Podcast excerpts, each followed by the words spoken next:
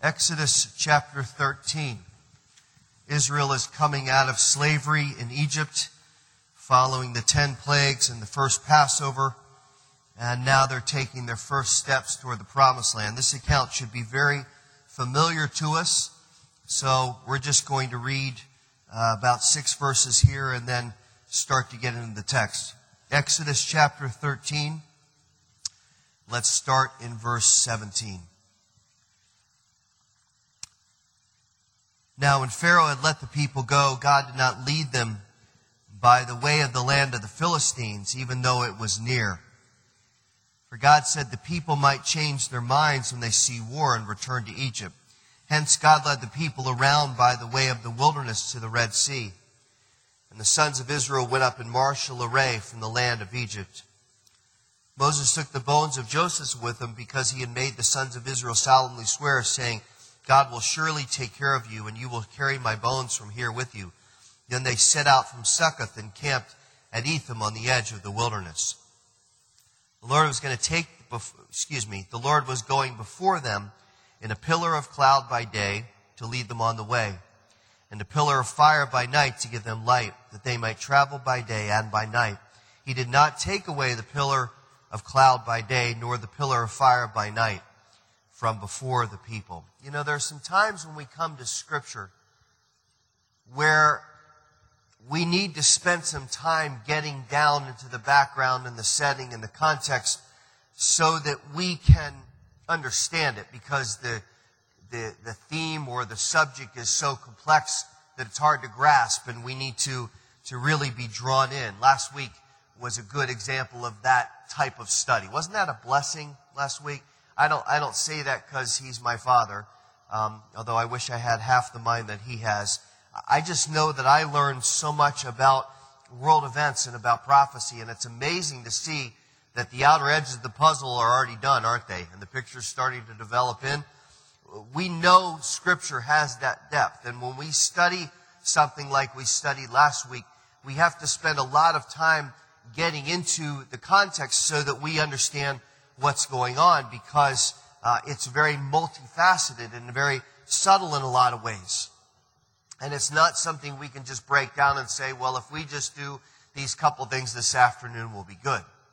So some, some studies are more complex. Other studies, other times we come to the Word, the text is familiar and the theme is, is something that we're living in. And we just need to know what the Holy Spirit is teaching us through His Word so that we can begin to live in a more spiritually proactive and a spiritually fresh way. This is one of those studies where we hear from the Lord in a very practical way and His Word speaks straight to our heart. Now, I don't know what you're dealing with this morning. I don't know uh, where your heart is. In fact, even those of you that I know well may not even be letting on what's going on, or maybe you don't even know. It, it really doesn't matter because the Lord knows what's in our hearts and minds.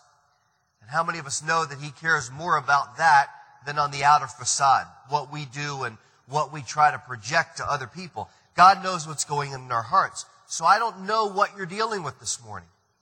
I don't know if you're struggling or joyful. I don't know if you're thirsting for more of God's presence or you're residing right in His presence. But I know He's led us to this series and He has led us to this study. And I've wrestled with it in how to, in how to really preach it because I wasn't planning on preaching this this morning.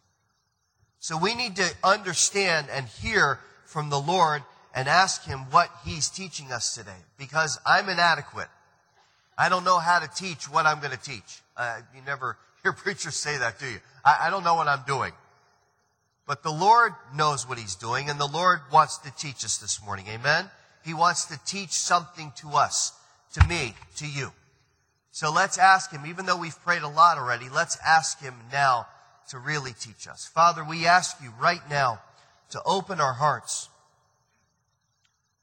Whatever we're dealing with this morning, whatever is on our minds, whatever we're needing in terms of direction, we ask you to teach us. Father, I'm inadequate.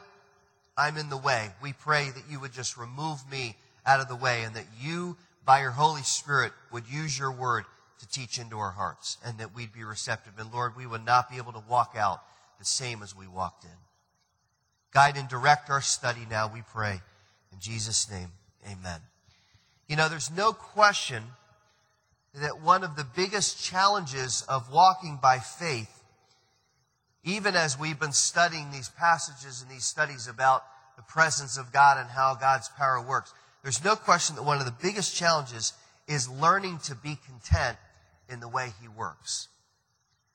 Now, part of the personal and emotional conflict for us is that abiding in the presence of the Lord and listening to His Word and yielding to His Holy Spirit doesn't always guarantee that we're going to have perfect understanding of what's going on. And it doesn't always guarantee that we are going to be taken down the path that we expected. Now, granted, the older and mature, more mature we get in our faith, we learn by our study of the Word and by listening to the Holy Spirit to discern what God's telling us. And we gain a greater understanding, hopefully, as we grow more mature in our faith, of why God does things the way He does. And we may even start to anticipate how He's going to work. But we are secure in trusting Him. But, but contentment and satisfaction in times uh, of trial and in times of difficulty or in times of refining, as somebody said to me this morning, I'm not really enjoying the refining process. And this is a mature brother. And I said, I know, it's hard. I mean, when God shapes us and changes us, that's a hard process. And it's an educational experience. That's why Paul says in Philippians 4:11, I've learned in all things to be content. It's not something that just happens by proxy. Oh, okay, now I'm good. We have to learn what it is to be confident and secure in the Lord. Now, we know that the Israelites always struggled with this.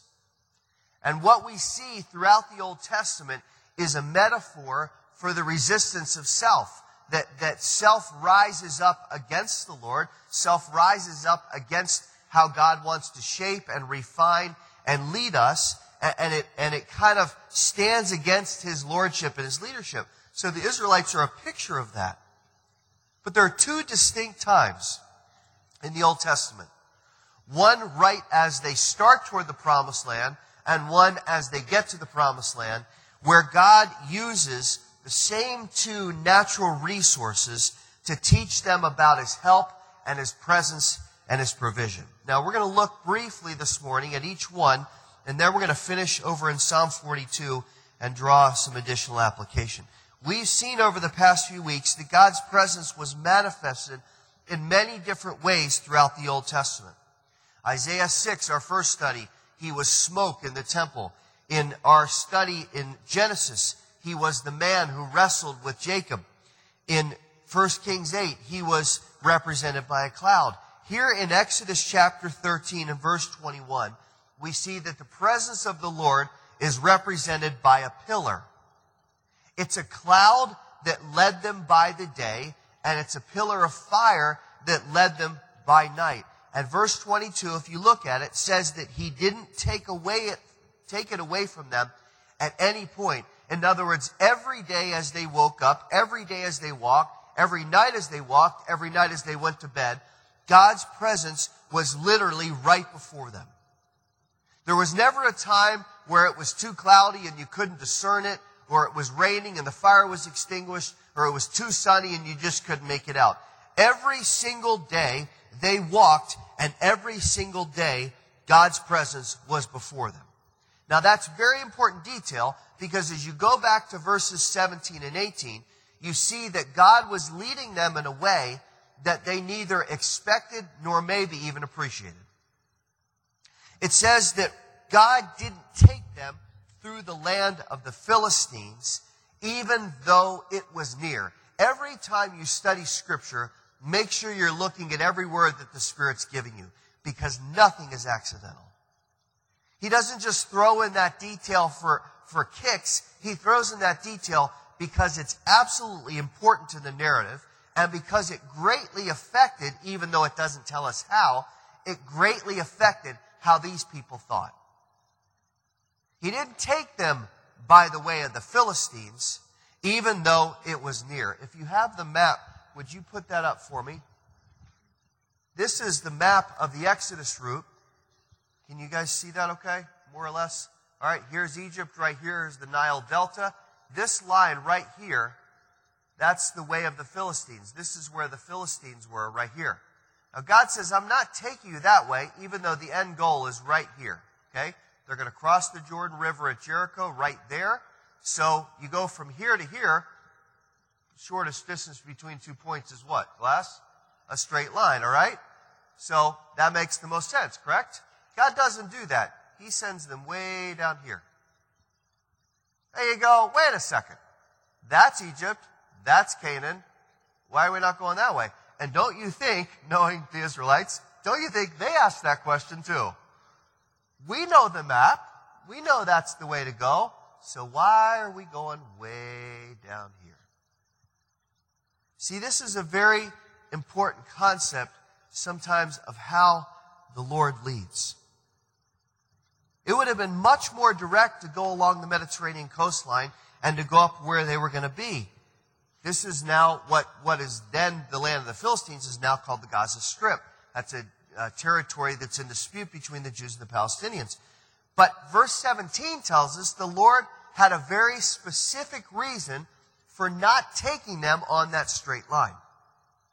He knew that if they got into that land and they came into conflict, because, thank you for keeping it up, because if they're in conflict right here and they see that the enemy is formidable and Egypt's right here, what do you think they're going to think? Hey, we could just go back. That would be real simple. Rather than getting in all this mess and fighting with the Philistines, there's conflict. Why don't we just return back to Egypt? And if you look at the text in verse 17, that's exactly what God says. If you run into conflict, you're going to turn back to your former life. Now we know that it took the Israelites a lot less than that to wish for Egypt, right? They got into the wilderness. They realized there was no water and that bread wasn't easily accessible and this wasn't going to be easy. And what did they say? Moses, you're a cruddy leader. Moses, why did you bring us out in the wilderness to die? We would be better going back to Egypt. Do you remember the beautiful, lavish buffets of food that we had? Oh, the make your own omelets. It was so wonderful. It was great. We had easy days. We'd sit around and watch TV. I mean, this is how diluted really their thinking is. Oh, it would be so much better to go back to Egypt. God says, I'm not going to allow them to get in that position where they're thinking that way. God knows our propensities, listen now, better than we do. He knows what's in here. He knows how we think. He knows how we rationalize. He knows how we justify. So he says, I'm not taking you that way. I'm taking you down by the Red Sea. It's an uncertain, unfamiliar, unexpected direction. And in taking them that way, he doesn't give them a definitive path or, or a clear map or a clear expectation. He doesn't say, we're just going to go down here about 300 miles, we're going to take a left, we're going to go up on the other side, and this will allow you to avoid the Philistines. We're not even sure in verse 17 that he utters his thought out loud. It just says that that's what he thought. So as they realize they're not heading due east, they're heading due south, what are they thinking? And are they starting already to say, this isn't right? Notice what God does. Look at the text in verse 21. It says, even though he doesn't give them a definitive map, even though he doesn't give them a clear expectation, in verse 21, it says, but he went before them. Whether they believed that this was the best way to go, they had the security and satisfaction of the Lord's presence. And without that, they would have been lost. You may be frustrated this morning. Again, I don't know what you're dealing with this morning. You may be frustrated at, at God's direction. You may feel impatient at God's direction. You may be clueless about why God is doing what he's doing or allowing what he's allowing. But let me tell you this morning, the alternative is worse. In one way they could go, they would face an enemy that was powerful and equipped. They were not equipped coming out of slavery to take on anybody. Or God could direct them into the wilderness, which was harsh and would kill them, except, verse 21, the Lord was helping them.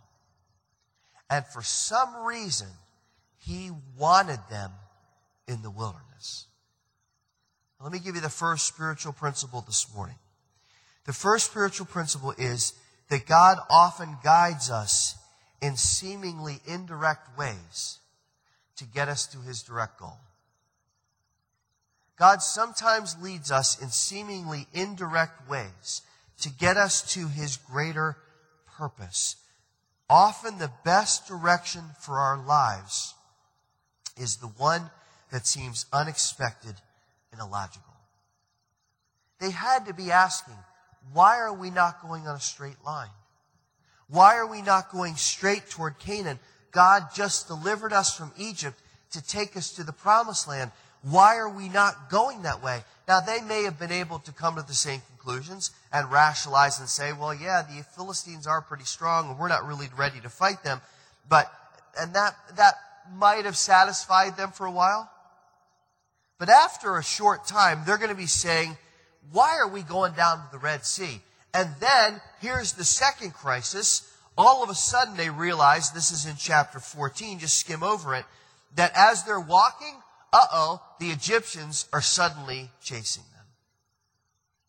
All of a sudden, they're not alone on the path.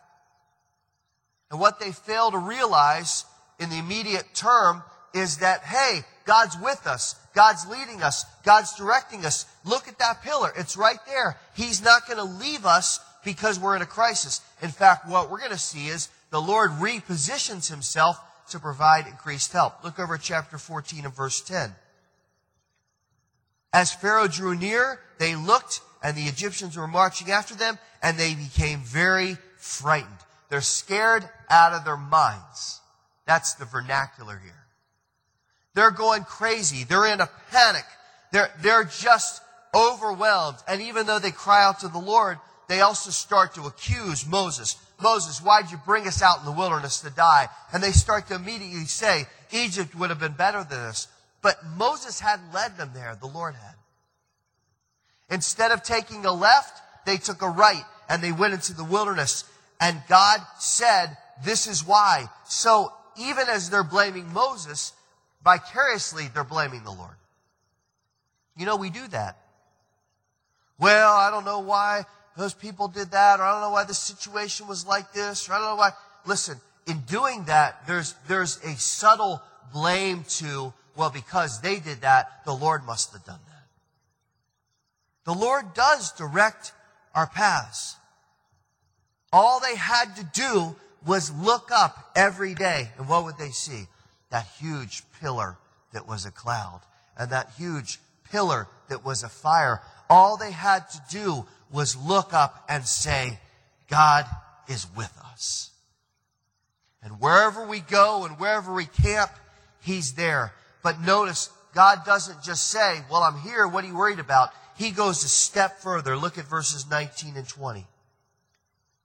The angel of God, who had been going for the camp of Israel, moved and went behind him, and the pillar of cloud moved from before them and stood behind them. So it came between the camp of Egypt and the camp of Israel. And there was a cloud along with the darkness, yet it gave light at night.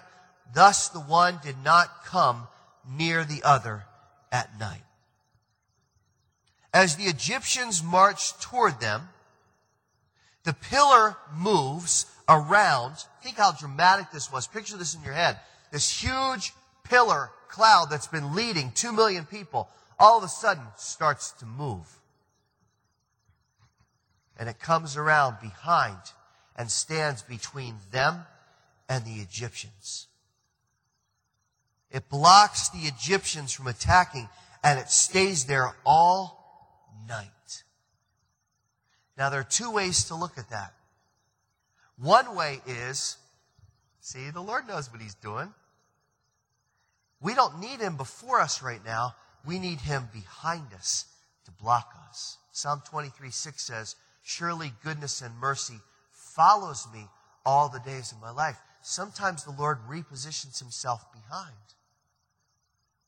Or you could say, See, there's evidence that God doesn't want to help. See, now we're out here on our own. Now we're having to figure out our own path because God was leading us, but now He's not leading us anymore. He moved. Can you imagine that sometimes we think that way? Have you ever been in a situation and a time of difficulty where it seemed to you like the Lord left for a while? And you're wondering why he abandoned you and where, where he went and, and why he's not helping you anymore and why when you pray you're not getting any clear direction. Listen, there are some times where God is just repositioning himself so that you'll be more secure in his provision. The people that walked by faith at this point saw that cloud move and they said, aha, that's what God's doing. God is helping us and protecting us. Now here's what the enemy does. Listen now very carefully. The enemy lies to us and he says God is not faithful. And he is indifferent about giving you clear direction and he doesn't really care. Now, let me tell you this morning, don't ever fall into that assumption. God's ways are not our ways. They're much better. And when God wants to reposition himself, he is doing it to protect us and to guard us and to comfort us and to guide us so that we won't have to do what we always do, which is worry and fear. God says, I don't need to be before you right now. I'm going to move around to the back. And even more profound, look at verse 20. That cloud stood dark on the Egyptian side, but on the Israeli side, it was light. It doesn't say it was a pillar of fire on their side. It just says the cloud was part of the darkness, but on the Israeli side, it was light. Why? Because God wanted to show them what he was about to do. He wanted them to witness the fact that his wind was going to start to blow and the sea that stood before them was going to start to divide and the dry ground was going to appear on the sea floor of the Red Sea and they were going to start to walk. This is not some shallow ditch that they're crossing. Apparently it took more than 15 seconds. The Ten Commandments movie, we're so jaded by that where Moses stands and, right? Everybody say, right? It takes like 15, 20 seconds of cinema magic to change the way. Forget all that, okay? This took all night. The waters start to part, that cloud standing between, and it's light on their side and dark on the others, and the Egyptians are clueless about what's going on. But Israel can see. Israel can see that God is sending a wind and the waters are dividing. And they see dry ground. They don't see mud. And they start to walk. Here's what's even more powerful. Look at verse 24.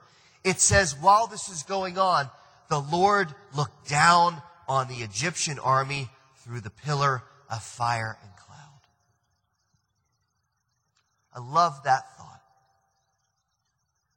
It means that God's presence is never impersonal and mechanical. We have made the Lord mechanical. We have made the Lord impersonal. Everything now is digital. Everything's quick. Everything's easy. As my father said last week, now Catholics can even confess on their iPads. God now is just another machine. But it says God looked down on the Egyptians. On one side, he's watching his children.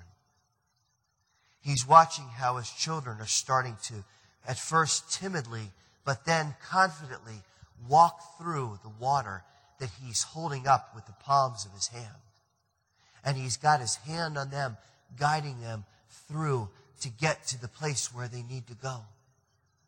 He's moving them through the situation that just minutes before had been an obstacle and now is their pathway to freedom. Here the water is a symbol for his provision.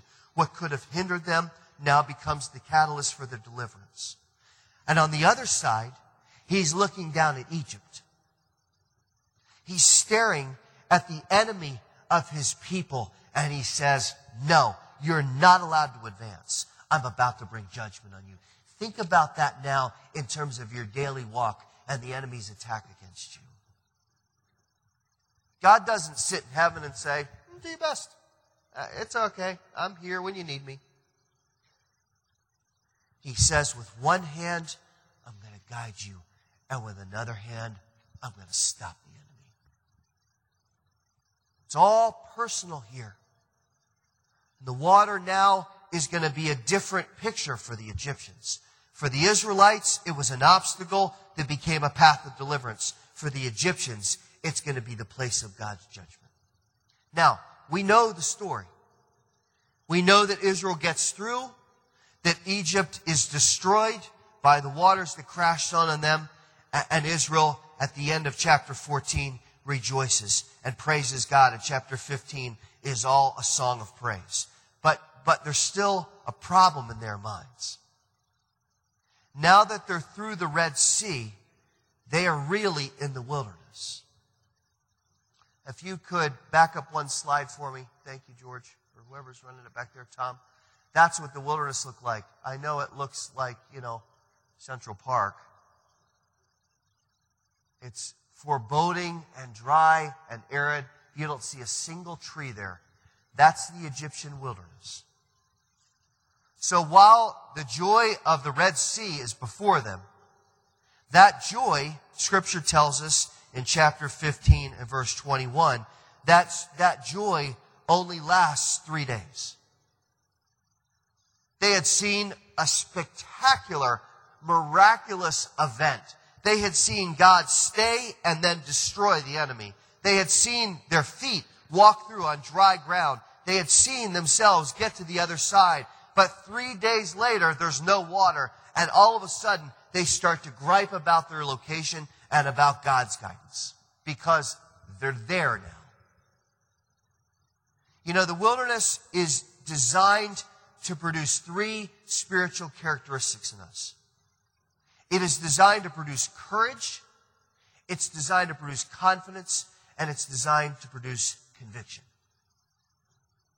The wilderness produces courage because of God's presence and His sufficiency. It produces confidence because of His promises and His power. And it produces conviction out of the first two. Israel had been so spiritually indifferent for so long, but instead of them taking, instead of God taking them on the easy path with short-term difficulty, He takes them on the longer path that's designed to breed deep conviction.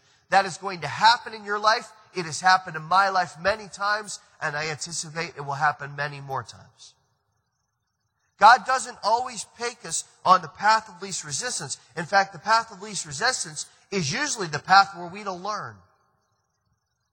It's when He takes us on the longer, drier, more arid path that He says, this is where your conviction is really going to come out. This is where I'm going to determine and see what you're really made of. The Israelites needed to go to the desert because they needed to get serious about their faith and stop living for themselves. And the only way he was going to be able to do that and accomplish that was by taking them on the difficult, unexpected path.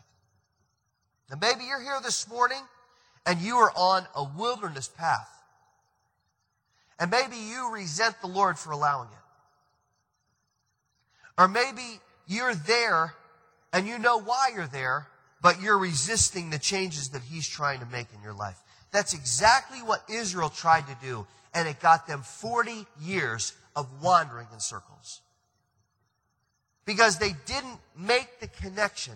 Now, I doubt that God's going to make us wander for 40 years. Some people He has. But when you look at your life, do you say, I am making spiritual progress? Growth and maturation are taking place every day. God may have you in a wilderness right now, and it's not because He's punishing you, it's because He wants to solidify and strengthen your convictions. And often He starts that by bringing us to the water, to obstacles that we seem we can't overcome, and we can't. There's something that's so significant that it stands in our way, but it's the place where God says, I want to teach you how sufficient I am. Now, keeping that thought in mind, go over some pages to Joshua chapter 3. Because there's another passage here that sets up the same way as Exodus 13 does. In fact, the situation is almost identical. The only difference is 40 years have passed. Most of Israel, almost all of them, have died in the wilderness. Now they're not being pursued on their way out of Egypt. Now they're being blessed on their way into the promised land. This time, the crisis is that Moses has died. There's a new generation of people. There's a new leader for the first time, and God calls Joshua to take them into Canaan. And it is safe to assume that the people are just a little bit anxious about this. That there's some level of uncertainty and angst about their future because none of them has the, the, the perspective of years of spiritual maturity. They've seen very few people that have been faithful to the Lord as they have grown up because remember, at this point, everybody except for two is less than 40 years old. The only two men that they have seen really be faithful to God are Joshua and Caleb. Even Moses, at the end of his life, has hit the rock twice and, and fallen into some, some discipline from the Lord and not been allowed to lead them into the promised land. He goes up to the Mount Nebo and dies. So they have very little spiritual perspective. They have very little background. And they're wondering, I think at this point, if the Lord's really going to keep his word. Because remember, they come from a long line of selfish, complaining, fearful people. So again, as they come to the point of crossing over the Jordan, there's doubt and there's uncertainty. And again, there's a body of water standing in their way. For their parents, it was the Red Sea. Now it's a little smaller. It's the Jordan River. If you have that picture, I'm sorry, I'm kind of uh, oh, I never sent you that picture. Sorry, because my computer got a virus in the middle of the night. That was a joyful experience. Part of the spiritual warfare of this weekend. So the Jordan River, just picture it in your mind now, a river about this wide, trees on both sides. Everybody got that? Good. Now there's a river standing between them. And instead of a pillar this time, instead of a big cloud and a big fireball, that's leading them. Now God is working in a more personal, accessible way. He had filled the tabernacle in the wilderness with his presence, and now he's represented, look at the passage, by the Ark of the Covenant, verse 6. And as his presence is represented by the Ark of the Covenant, which was in the holy place, which was where he would come down and sit on the mercy seat and dispense justice and mercy to his people, now they are carrying the ark as they prepare to go. And as they take this next step, look at what the Lord tells them. Joshua chapter 3 verse 5. Joshua said to the people, consecrate yourselves. Every time God leads, we need to be prepared by sanctifying our lives because God's not going to lead us when we're dirty. So the first thing he says before he tells them what to do is prepare yourselves. For tomorrow the Lord will do wonders among you. Joshua spoke to the priests saying, take up the ark of the covenant and cross over ahead of the people. So they took the ark of the covenant and went ahead of the people. Then the Lord said to Joshua, this day I will begin to exalt you in the sight of all Israel, that they may know that just as I've been with Moses, I've been with you. You shall moreover command the priests who are carrying the ark of the covenant, saying, when you come to the Jordan, excuse me, the edge of the waters of the Jordan, you will stand still in the Jordan. First time, they're at the edge of the wilderness and they have a body of water. Now they're at the edge of the promised land and there's a body of water. And what's fascinating about this account, in contrast to the Red Sea, is that instead of unexpectedly taking them into an unfamiliar place to refine them, now God is very, very specific in how he's going to fulfill his covenant. In chapter 3, just skim. In chapter 3, he provides thorough details about the right way to enter into the land. That the priests are supposed to go first with the ark and stand in the middle of the dry riverbed and let the people walk by. in chapter 4, he tells them to set up a memorial on the other side and to put stones representing each tribe. In chapter 5, he says all the men need to be circumcised. In chapter 6, he gives them detailed instructions on how to conquer Jericho. What he is doing here is nothing like the Red Sea, which is where he just said, watch what I'm going to do. I'm not going to give you details. I'm not going to tell you why we're taking a right instead of a left. You just watch what I'm going to do and you follow my cloud. Then it was into the unknown where he's going to provide everything they need. But notice now he's giving them specificity. Second spiritual principle. Second spiritual principle is that when the Lord leads and his guidance is clear, move forward with courage and confidence and don't question why he's being specific. That's a long sentence. When God's leading and guidance is clear, move forward with courage and confidence and don't stand around and wonder why he's being more specific. But in that, make sure that you keep following him. Because as dissimilar as the two situations are, one a huge sea and moving into the unknown, now a tiny river where they know exactly where they're going. Notice the one detail that's exactly the same. Look at verse 6. It says, The ark, which was the presence of the Lord, went before them. The river stood in their way, but he led them into the edge of the water, and it did exactly what the Red Sea had done. The water stacked up. In this case, the water moves back seven miles. God deals with it in exactly the same way. Not because he's trying to be cute and clever, not because they're too dumb to get the message, but because he wants them to understand that I go first. So the priests who are carrying the ark get to the edge of the water, kind of look at each other, take that step in, and all of a sudden it's dry ground. And they walk out and they stand in the middle of the riverbed. Let's imagine that this is as wide as the Jordan because it's about this wide in most areas. And they stand. While millions of people walk across and every single one of those people has to go by the presence of the Lord. Every one of those people can't miss it. This is not an all night journey. This is 30, 40 yards. And they cannot miss the children as they walk by. Mommy, what's going on? We're going into our new land. What are the priests doing? They're standing there with the ark. The ark's the covenant. The ark is the, presence of the Lord.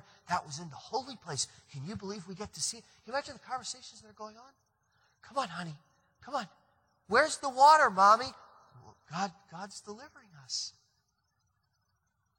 All the adults who maybe had leaned because they were young toward arrogance and self-sufficiency. Every one of them walked by that ark and the priests stood still with the presence of the Lord. They don't know what to expect. They don't know what awaits them on the other side.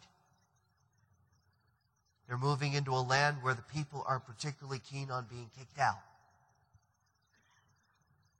But the lesson of conviction is I will lead you and I will bless you and you will follow.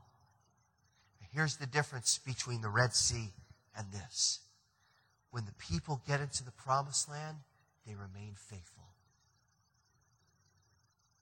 Whereas three days after the Red Sea closed up, the people are saying, Oh, I wish we could go back. Oh, this is miserable. They get to the other side, and Joshua says, Go get 12 huge rocks out of the riverbed and they lug them across as the priests are still standing there and the people have cleared. And they set them up and they build a memorial and they say, This is what God's done. This is how God has worked. And by the time they get to Jericho in chapter 6, they're following the Lord without question, even though the directions on how to conquer the city are odd at best. And when the time comes to take the city, they don't back down. There's no uncertainty or questioning or rebellion like there have been in Sinai. There's just complete obedience and complete victory. In this wilderness, the courage and the confidence are there because their convictions are stronger. Everything about this is just as amazing as it had been at the Red Sea. The only difference is their demeanor. God's presence and his power are no different in this story. In fact, it's a repetition of what happened before. His power, we would even say, was expressed more dramatically at the Red Sea. But this time, the response is different. And the people say, praise the Lord, and they mean it. And as God says, move into the land, move into this new wilderness, they move in. And they get to Jericho, and God says, walk around the city for seven days. They say, fine, we'll do that. And they blow the trumpets, and the city falls. This time the conviction is different, even though the circumstances are exactly the same. Now let's look quickly. My time's done. One more passage, Psalm 42. Let's just touch on it. We'll pray. Psalm chapter 42. David writes this 400 years after Joshua and the people crossed the Jordan River. And already, as we read this, we're going to see a change in understanding about the presence of the Lord. He's not a gigantic pillar now. He's not a golden box. We know that he wasn't exactly those things. He was just residing in those things. But now, David is going to call him by a different name. Look at Psalm 42 1. As the deer pants for the water brooks, so my soul pants for you, O God. My soul thirsts for God, for the living God. When shall I come and appear before God? My tears have been my food day and night. When they say to me all day long, where's your God? These things I remember and I pour out my soul within me. For I used to go along with the throng and lead them in procession, the house of God, with the voice of joy and thanksgiving, a multitude keeping festival. Why are you in despair, O my soul? Why have you become disturbed within me? Hope in God, for I shall again praise him for the help of his presence. Oh my God, my soul's in despair within me. Therefore I remember you from the land of the Jordan and the peaks of Hermon and Mount Mizar. Deep calls to deep at the sound of your waterfalls. All your breakers and your waves are rolled over me. The Lord will command his loving kindness in the daytime and his song will be with me in the night, a prayer to the God of my life. David says, look, it's changed. God is not now a cloud. He's not residing on this box. He now is the living God. He's always been the living God, but now I understand him in a more personal way. And he brings up that metaphor of water. he says, I'm thirsting to be in God's presence. I want to be near him. I remember the times when I went to the house of the Lord and then he uses a phrase that should catch our attention and I pray will encourage us at the end of verse 5. He says, hope in God, for I will again praise him for the help of his presence. How many of us know this morning that when God is present, there is help? When God is near us, there is help. And here's the interesting thing, and I know I've gone long, but here's the interesting thing about the last four words of that. The word presence now literally means face. It literally means to, to be before their face. And the word help here means salvation, deliverance, and victory. It's the Hebrew word Yeshua. Did you get it?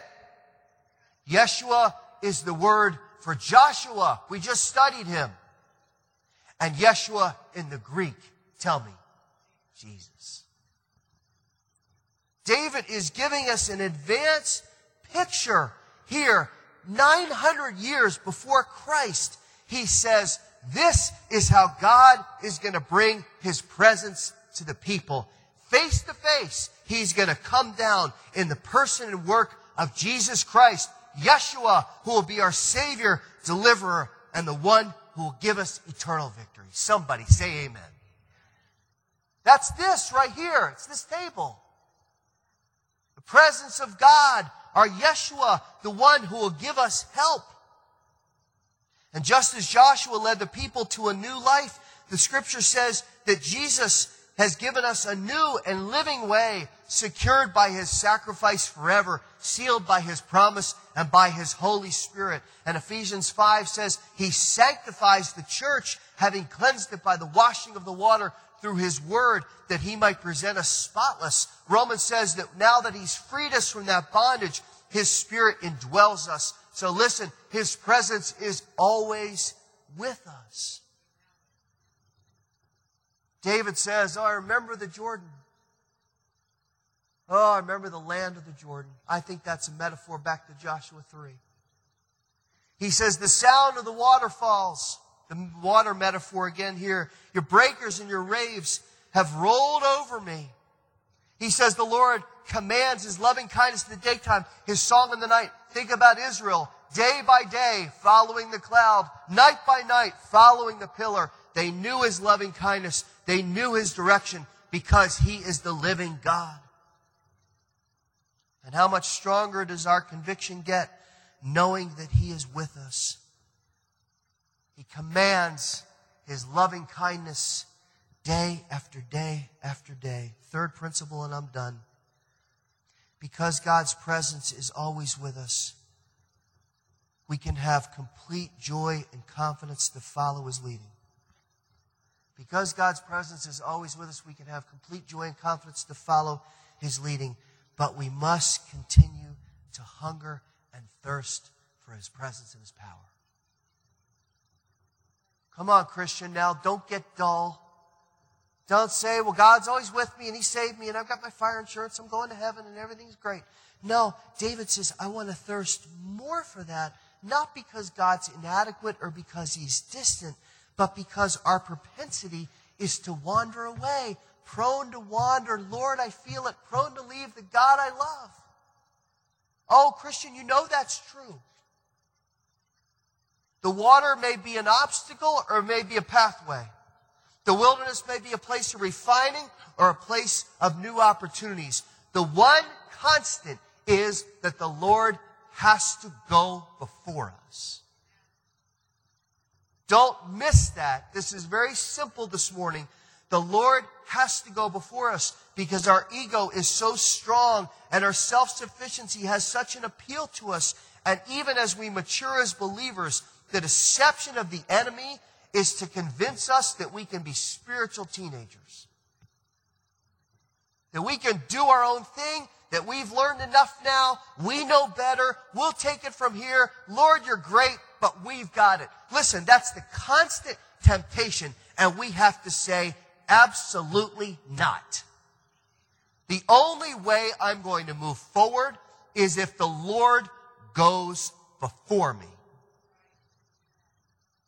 Listen, I am a firm believer. It was funny to me earlier when Randy said, those of you who've been with us for a long time, we're 15 weeks old. Some of you are grizzled veterans. All four months. But listen, I wouldn't be here this morning if I didn't believe God had huge plans for us. But let's make sure we don't get ahead of ourselves. We're starting Bible studies and ministries, and we're even looking at buildings. That's great. It's wonderful. Let's keep doing that. But let's be careful because there are many gifted and experienced believers in this group. Let's make sure that we're careful not to get ahead of the Lord. Because if He doesn't lead us, we're toast. I mean, we are just toast. Let's make sure that we set the Lord always before us. Psalm 16:8. Because when He is our right hand, we will not be moved. Believer, hear that this morning. Church, hear that this morning. I'm not picking, I'm trying to encourage. The Lord must go before us. And when He does, whether it's wilderness or promised land, we will never, ever be disappointed, will we? Let's pray together. Father, we thank you this morning for your word. We thank you for your amazing sufficiency, your perfect leading. Lord, forgive us when we try to get too smart for our own good and think that we can go ahead of you and that you can just take a position behind us and just follow us.